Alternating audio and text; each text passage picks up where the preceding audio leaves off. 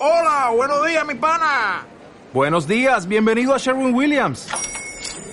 ¡Ey! ¿Qué onda, compadre? ¿Qué onda? Ya tengo lista la pintura que ordenaste en el ProPlus app. Con más de 6.000 representantes en nuestras tiendas listos para atenderte en tu idioma y beneficios para contratistas que encontrarás en aliadopro.com. En Sherwin Williams somos el aliado del PRO. La tarde en libertad. Miguel Ángel Fernández.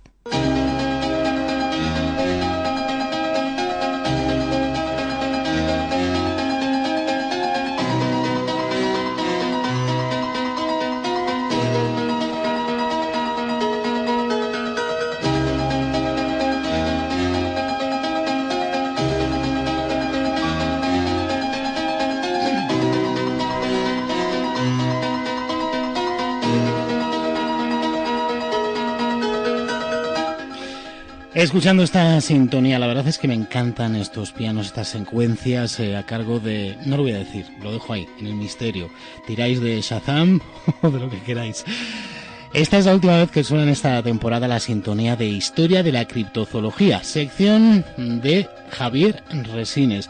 Muy buenas tardes, Javier, y muy bienvenido, querido amigo. Tardes, Miguel Ángel, y muchísimas gracias por abrirme ahí unos, unos minutitos para hablar de criptozoología y para que la gente conozca un poco más esta parte tan oculta ¿no? de la naturaleza que nos rodea. Tengo que decir que Javier Resines está en distintos eh, medios, el servidor lo ha visto hasta en televisión, en fin, lo escucha, eh, está en YouTube, en fin, que Javier Resines está en todas partes. Además, tienes tu propio blog dedicado a la criptozoología. Sí, efectivamente, nos movemos todo lo que podemos o nos dejan, ¿no?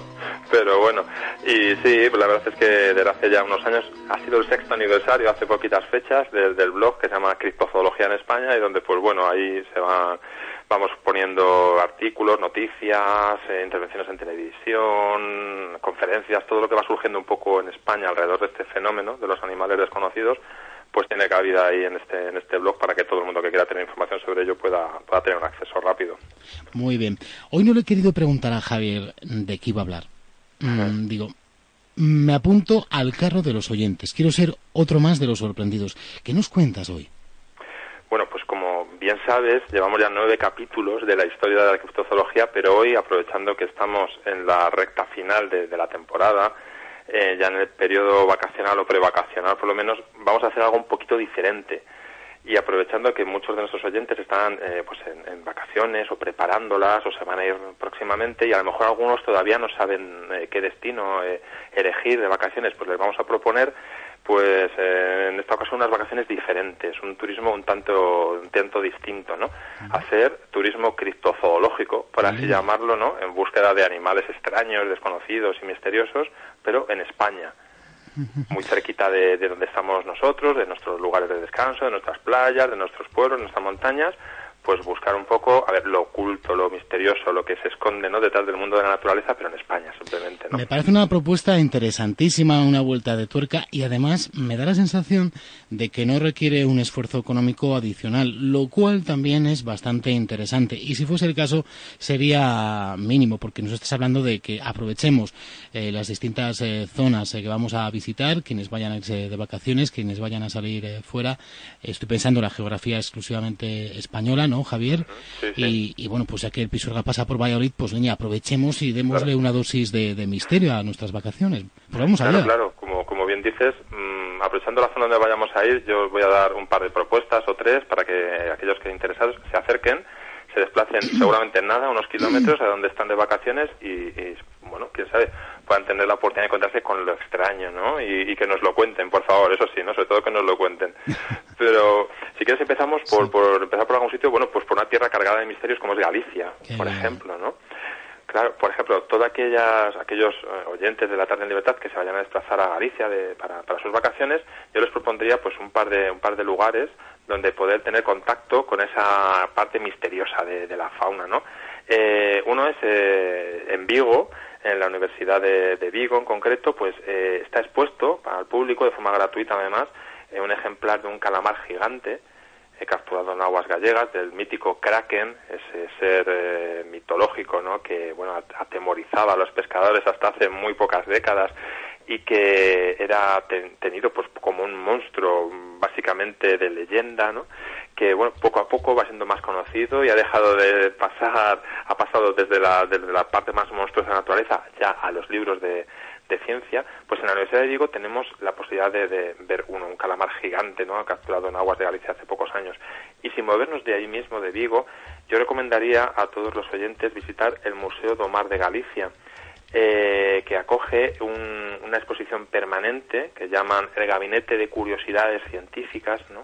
en el que podremos ver eh, más de 200 ejemplares conservados de criaturas extrañas y prácticamente desconocidas, la mayoría de ellas, que han sido extraídas, capturadas por la flota pesquera gallega eh, durante los últimos años en, sus faenas, en los fondos abisales de, Terranova y del norte de Irlanda.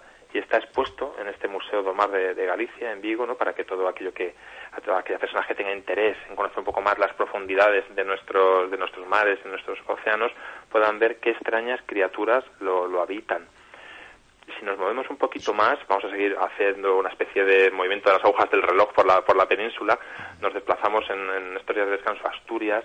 Yo recomendaría a todas las personas que, que, visiten esta, esta tierra eh, visitar un pequeño pueblecito del interior llamado Teberga, donde, hay, eh, donde está ubicado el Parque de la Prehistoria de Teberga.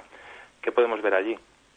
Podemos ver animales que han formado, animales vivos, un cercado de animales vivos en el que eh, podemos ver animales que han, han, formado parte de nuestra prehistoria, de la época paleolítica, eh, animales recuperados a través de, diversas eh, acciones de rewilding y de, clonación y a través ¿Cómo, de ¿cómo, ¿Cómo, has dicho rewilding? sí, sí, rewilding es, es que es que hay oyentes que no saben inglés. Mi abuela, por ejemplo, no sabe inglés.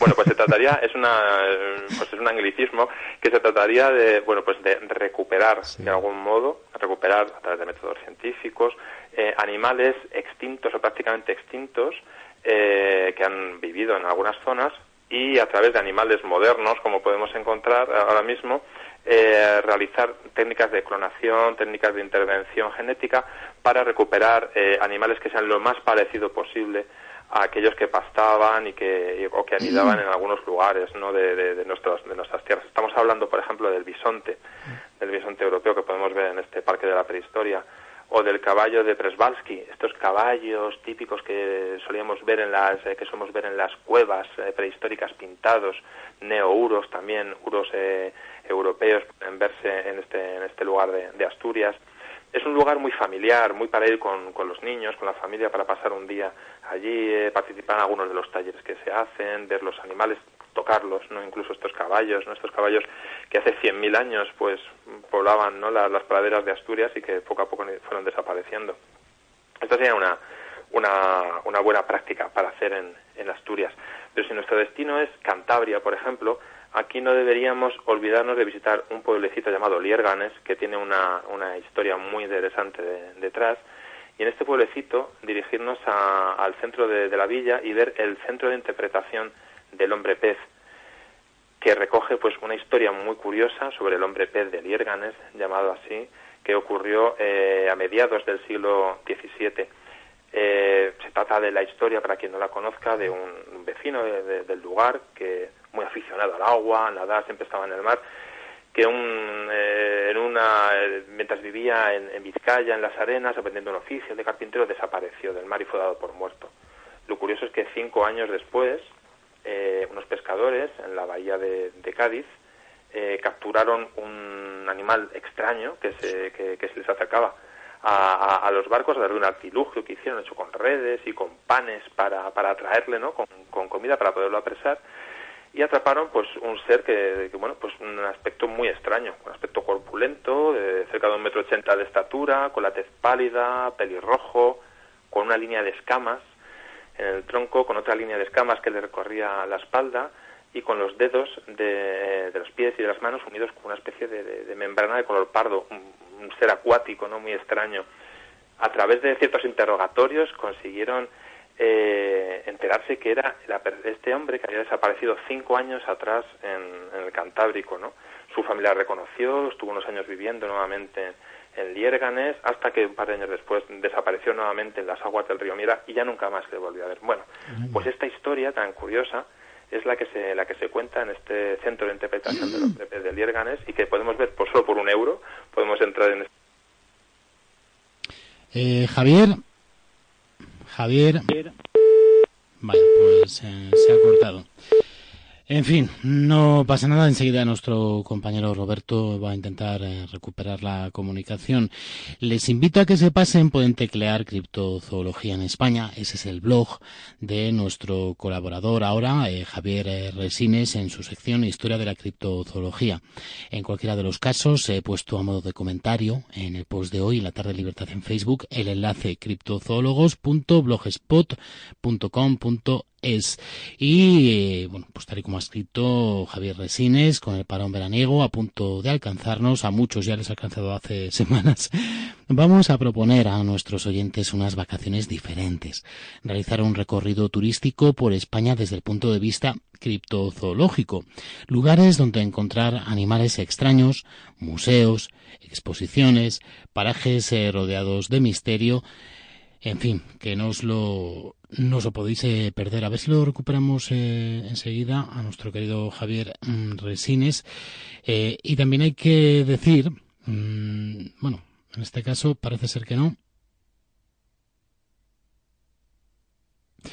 El próximo 28 de julio ha escrito también Javier Resines en su blog. El próximo 28 mm, de julio, uséase que tal día como hoy, el artista Robert Garay, Robert Garay, ha sido en las páginas de criptozoología en España, pronuncia una conferencia que lleva por título Hidropitecos y humanoides marinos.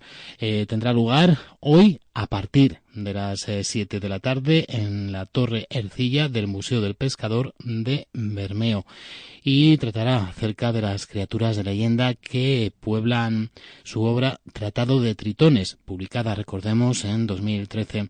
Ya está Javier Resines de nuevo con nosotros. Javier.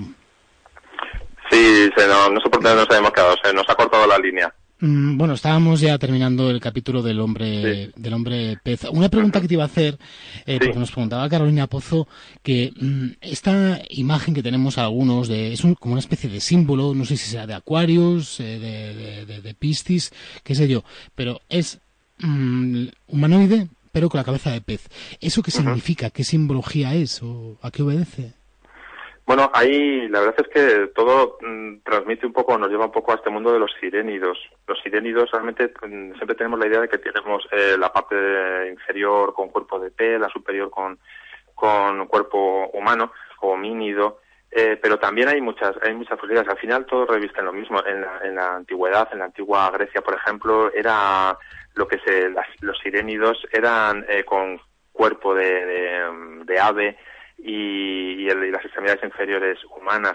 Al final, pues todo eh, lleva un poco al mito de la inmortalidad, al mito de la, de la creación y de la recreación, de algún modo, de los animales, ¿no? Y de la unión de la naturaleza con estos, estos posibilidades imposibles, ¿no? Entre animales, pero las formas de representación son muy diferentes según la cultura y según la, época de cada, eh, en cada pueblo. Pero de algún modo siempre es un poco la, el, modo fantástico, ¿no? El que el hombre se relaciona con la naturaleza y cómo se presenta ante él, ¿no? De estos modos. Es de algún modo también el mito del centauro, ¿no? Esa, mezcla entre, entre el hombre y el, y el caballo, o el hombre y el toro. es que, podemos ver en algunas culturas. Viendo una imagen, bueno, pues es un, ser humano, hasta ahí normal, y luego si luego la cabeza la tiene ahí de como una merluza, vamos, ya.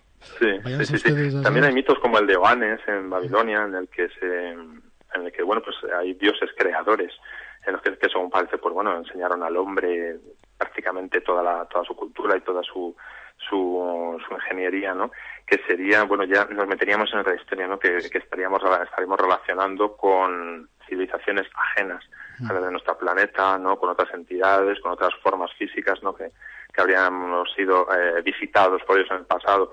También de algún modo por ahí eh, el mito de, del hombre pez, ¿no? del pez obispo que llaman también, o peces del diablo que, que, llaman a veces, ¿no? que se han querido ver en, algunos, en algunas especies que se han encontrado, harían referencia pues a estos seres mitológicos, seres legendarios, seres del más allá incluso, ¿no? del más allá de nuestro planeta que nos habían visitado en la antigüedad pero bueno, sería una forma de presentar esas, esas historias también a la, de modo moderno. Vale. Bueno, tenemos unos cinco minutos, eh, si mm. te parece bien, querido Javier, por delante, así que todo tuyo. Vamos a dar unas pinceladas para personas que se vayan a ir a otros lugares de, España de los que hemos hablado. Por ejemplo, si van a estar en, la zona de los Pirineos, porque nos interesa el turismo de, montaña, eh, recomiendo que se acerquen a una, a una carretera pequeñita que en Huesca que une dos poblaciones, en Respierva y Bielsa, en las que se han encontrado desde hace desde 2008 diversas estructuras que se relacionan con la posible existencia en la zona de, bueno de Bigfoots, de Yetis, ¿no? De, los Pirineos, de los que ya hemos hablado en el programa en alguna ocasión, y que se han visto estas construcciones realizadas con, con las partes más flexibles de las ramas de los árboles y que han sido y muy similares a otras vistas en Siberia, en Norteamérica y achacadas a estos Bigfoots. Es algo que además eh, los visitantes de la zona ven que van cambiando cada temporada, algunas estructuras que existían ya no existen, aparecen unas nuevas, es decir, sea lo que ocurra en esta parte de los Pirineos, pues está sucediendo ¿no? en este modo actual y está vivo, por, por así decirlo. Si nos trasladamos a la zona de Cataluña, eh, no dejen de visitar ¿no?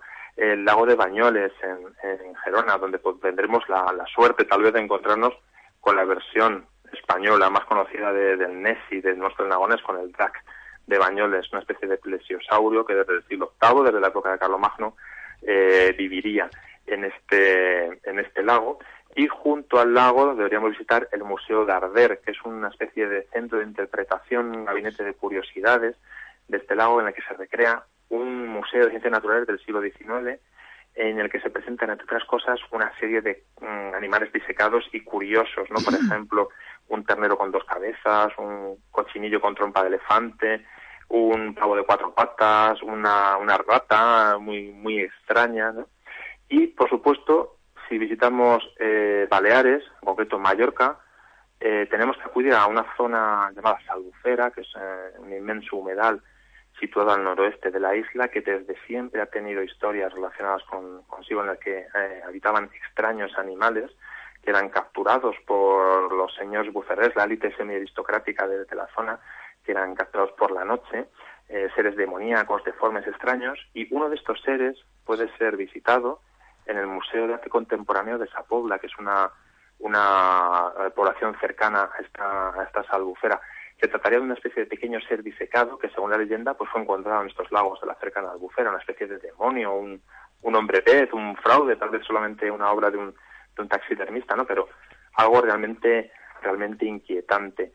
Y no quería marcharme sin dar también a pues, aquellas personas que hacen turismo de interior, eh, por ejemplo, en casi toda Castilla vamos a encontrarnos en casi cada pueblo una iglesia, un templo, una pequeña, un pequeño lugar de culto que tiene su monstruo relacionado con el cual vamos a poder ver. Hay multitud de lugares en Castilla en los que eh, vemos eh, colgados de las paredes de, de las iglesias eh, grandes pellejos, grandes mm, caimanes disecados, cocodrilos disecados, enormes serpientes, boas, que tienen siempre una historia truculenta detrás, una historia de monstruos, depredadores, de asesinos de niños, de, comedores de, de, animales, por ejemplo. Algunos sitios hay la iglesia de Santa María de Mediavilla, en Medina de Río Seco, en Valladolid, o la colegiata de Berlanga de Duero, en, en, Soria o en Zamora, la ermita de la Virgen del Camino, que tiene una agua disecada de más de 6 metros de longitud, que cuenta, bueno, pues que mataba numerosas personas, ¿no? Por, por la zona por la noche hasta que fue, bueno,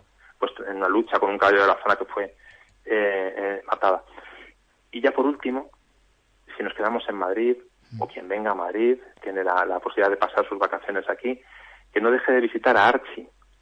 Eh, Archie es un calamar gigante que vive, entre comillas, en el Museo de Ciencias Naturales de Madrid.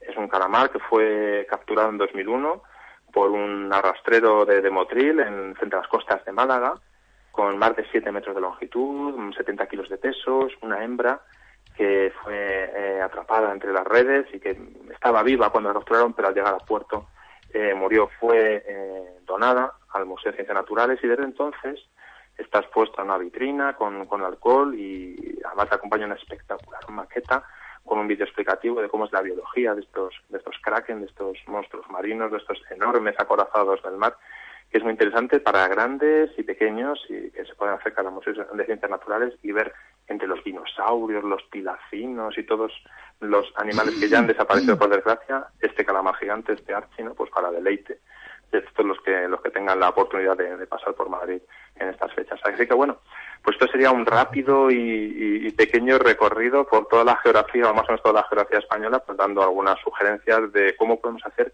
que nuestras vacaciones sean un poquito diferentes y tengamos la, la suerte o la desgracia de encontrarnos con algo extraño en, en nuestro camino.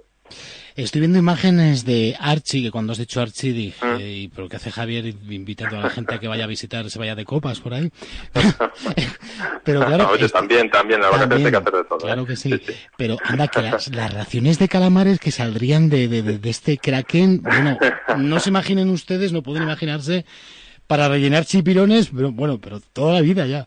En fin, bueno, pues nos ponemos eh, serios. Eh, ahí está el Museo eh, Natural, vamos, el Museo Nacional de Ciencias Naturales en Madrid, siempre recomendable pues eh, Javier, una última pregunta antes de despedirnos. ¿Por qué en, Galicia, por supuesto, que nos consta que hay cantidad de misterios en distintos puntos de la geografía española, por supuesto que también, pero ¿por qué siempre la zona mm, que menos mm, se habla desde el punto de vista del misterio, de la criptozoología, de estas cosas, es Castilla, Castilla y León especialmente?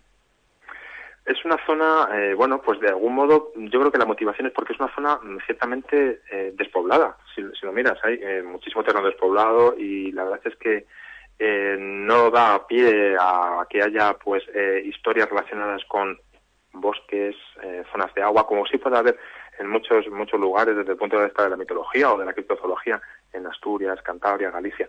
Y por otro lado, yo creo que es por el carácter castellano, ¿no? que es más adusto, menos dado a lo mejor a, la fantasía, más, más pegado a la tierra, con lo que ello implica, ¿no? El trabajo diario duro, que no lo digo que no en otras zonas, pero yo creo que es un poco el carácter castellano el que imprime la falta de tantas historias de estas. Sin embargo, como he comentado, mmm, hay al menos eh, cerca de una treintena de lugares relacionados en este caso con lugares de culto que tienen su historia de, eh, relativa a dragones, eh, monstruos, eh, boas, topos enormes, tortugas de tamaño descomunales, que, que tienen sus restos, sus restos en estas, en estos templos castellanos, ¿no? Pero aún así, como bien dices, es un lugar menos dado a fantasear, yo creo que es por el carácter castellano, por esa vida dura, en un lugar árido, eh, semidespoblado, que, que pues mm, invita menos a, a, esta parte tan lúdica, ¿no? por así decirlo, del, misterio. Muy bien. En cualquiera de los casos, queridos oyentes, ya saben, lo hemos puesto a modo de comentario en el post de hoy en Facebook, en la tarde en libertad, criptozoólogos.blogspot.com.es o si queréis, mucho más fácil, Criptozoología en España. Ahí encontráis el blog de Javier Resines. Fortísimo abrazo, Javier, y que pases eh, unas semanas de por medio hasta la vuelta, pues eh, lo mejor eh, posible. Y ten cuidado con las radiales, que en verano ya se sabe que las obras se proliferan y nos acorralan por distintos flancos, ¿vale? Por, por todo, por todo, Miguel Ángel, la verdad es que sí. Un fuerte abrazo a ti, a todo el equipo, a todos los compañeros y a todos los oyentes y nos escuchamos de nuevo en septiembre. Muy bien, fortísimo abrazo, querido amigo. Un abrazo. La tarde en libertad, Miguel Ángel Fernández.